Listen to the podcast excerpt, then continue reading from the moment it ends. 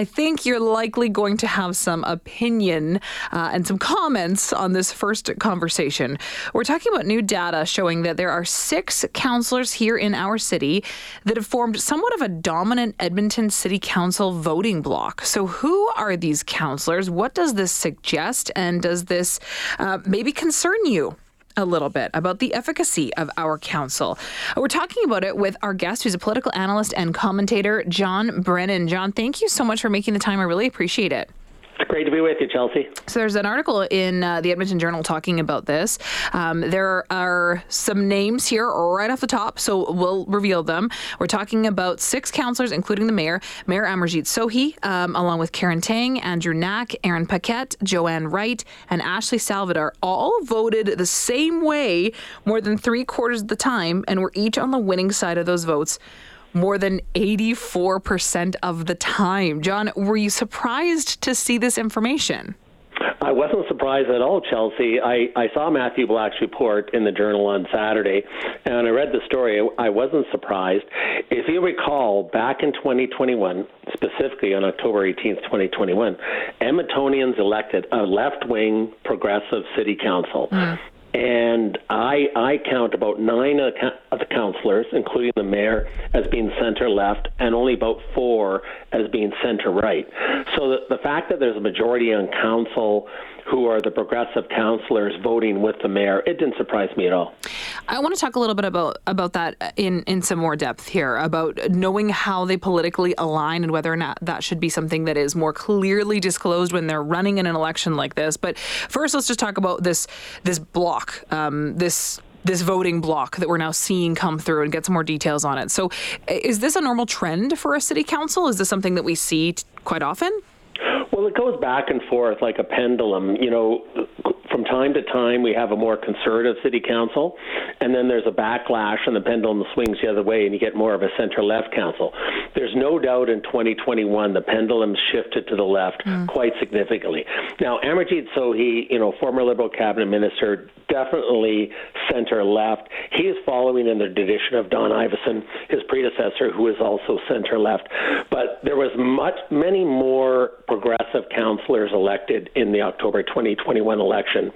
So, you know, that's the result of that election. But you know, it changes over time. You know, from time to time. You know, depending on the election, depending what the issues are. So help remind us then, John, when we're talking about them being center left or or left, what does that then push through in terms of some of the issues that they voted on um, in, with consensus here with this six the six councillor data block?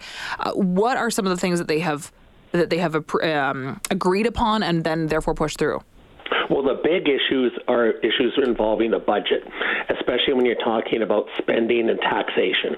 And if you look at the debate that happened last December at City Hall, Chelsea, when when the budget was approved, the capital budget was approved on a 9-4 vote, with only Tim Cartmell, uh, Sarah Hamilton, Karen Principe, and Jennifer Rice opposing it.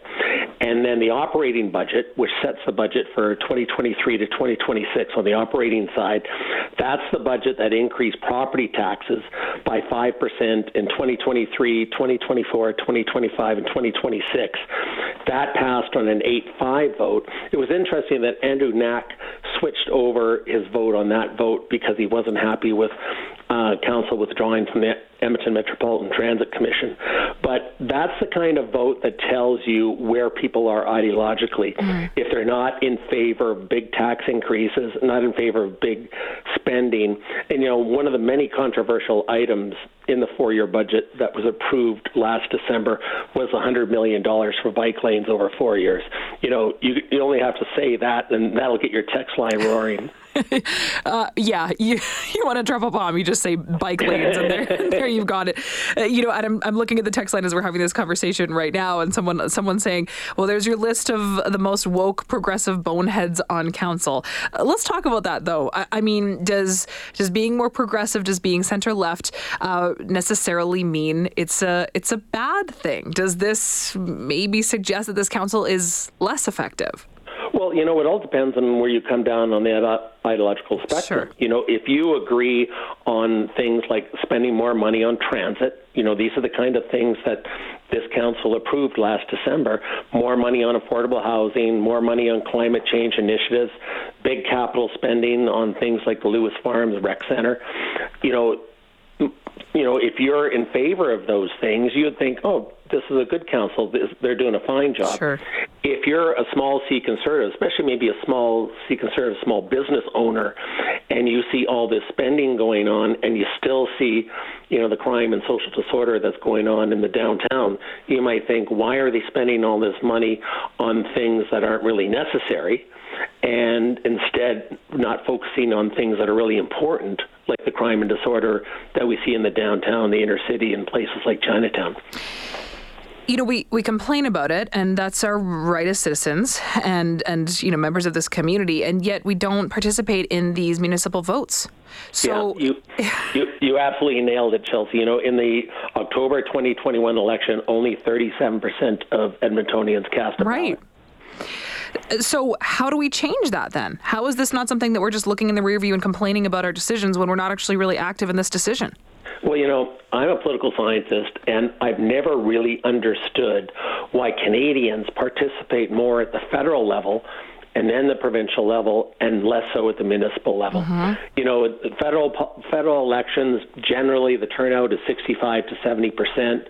Provincially, it's usually about 60, 65 percent, and municipally, it's usually like 30 to 35 percent. Just getting to 37 percent in the last election was an achievement, and that's because we had a competitive mayoralty race. So there's been some consultations by our provincial government on whether or not municipal level councils or governments should disclose their party alignment, maybe to make it more clear when voters are selecting who these candidates are. They're not just names, they're actually aligned with a party that maybe you recognize or maybe you personally align with. Mm-hmm. So, what are your thoughts on that? Is that the way forward to increase voter um, turnout? I'm not keen on the idea of having political parties at municipal level. If you look at cities that have that currently, City of Vancouver is a perfect example. I don't see that their municipal government is more effective or more efficient than Edmonton's.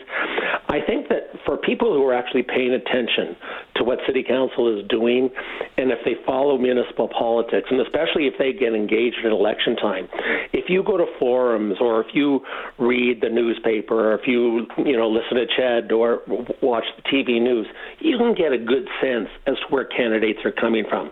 You can get a good sense as to whether or not they're a left wing progressive candidate or whether they're a small c conservative candidate. Mm-hmm. And and so I don't think having party affiliation beside somebody's name is going to make that much clearer.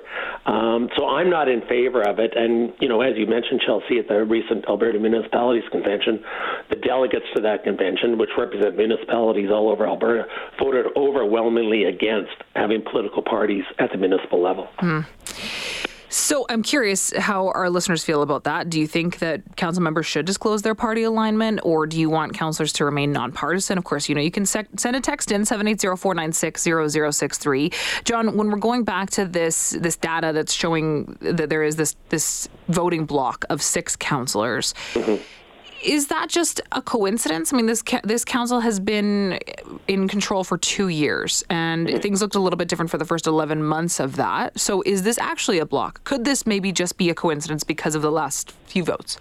Yeah, I don't think it's a coincidence. I think it's because um, those counselors that I identified as supporting Mayor Sohi on so many votes, they're like-minded on things. Mm-hmm. They're like-minded on on the things that some of the things I mentioned earlier that were approved in the last four-year um, city budget.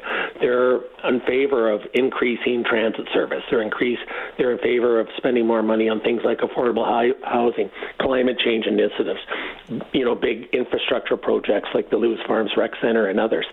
So you know, they generally have the same values, and so the fact that they're voting similarly doesn't surprise me at all because you know, that, as I said earlier, Chelsea, that's the council that uh, Edmontonians elected.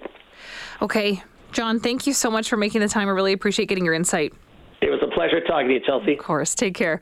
That's John Brennan, political analyst and commentator, talking about this six councillor dominant voting bloc. So, again, that includes Mayor Amarjeet Sohi, um, along with councillors Keren Tang, Andrew Knack, Aaron Paquette, Joanne Wright, and Ashley Salvador. So they all voted the same way more than three quarters of the time and were each on the winning side of those votes more than 84% of the time. So to call it a dominant uh, Edmonton City Council voting bloc isn't out of the realm of possibility here.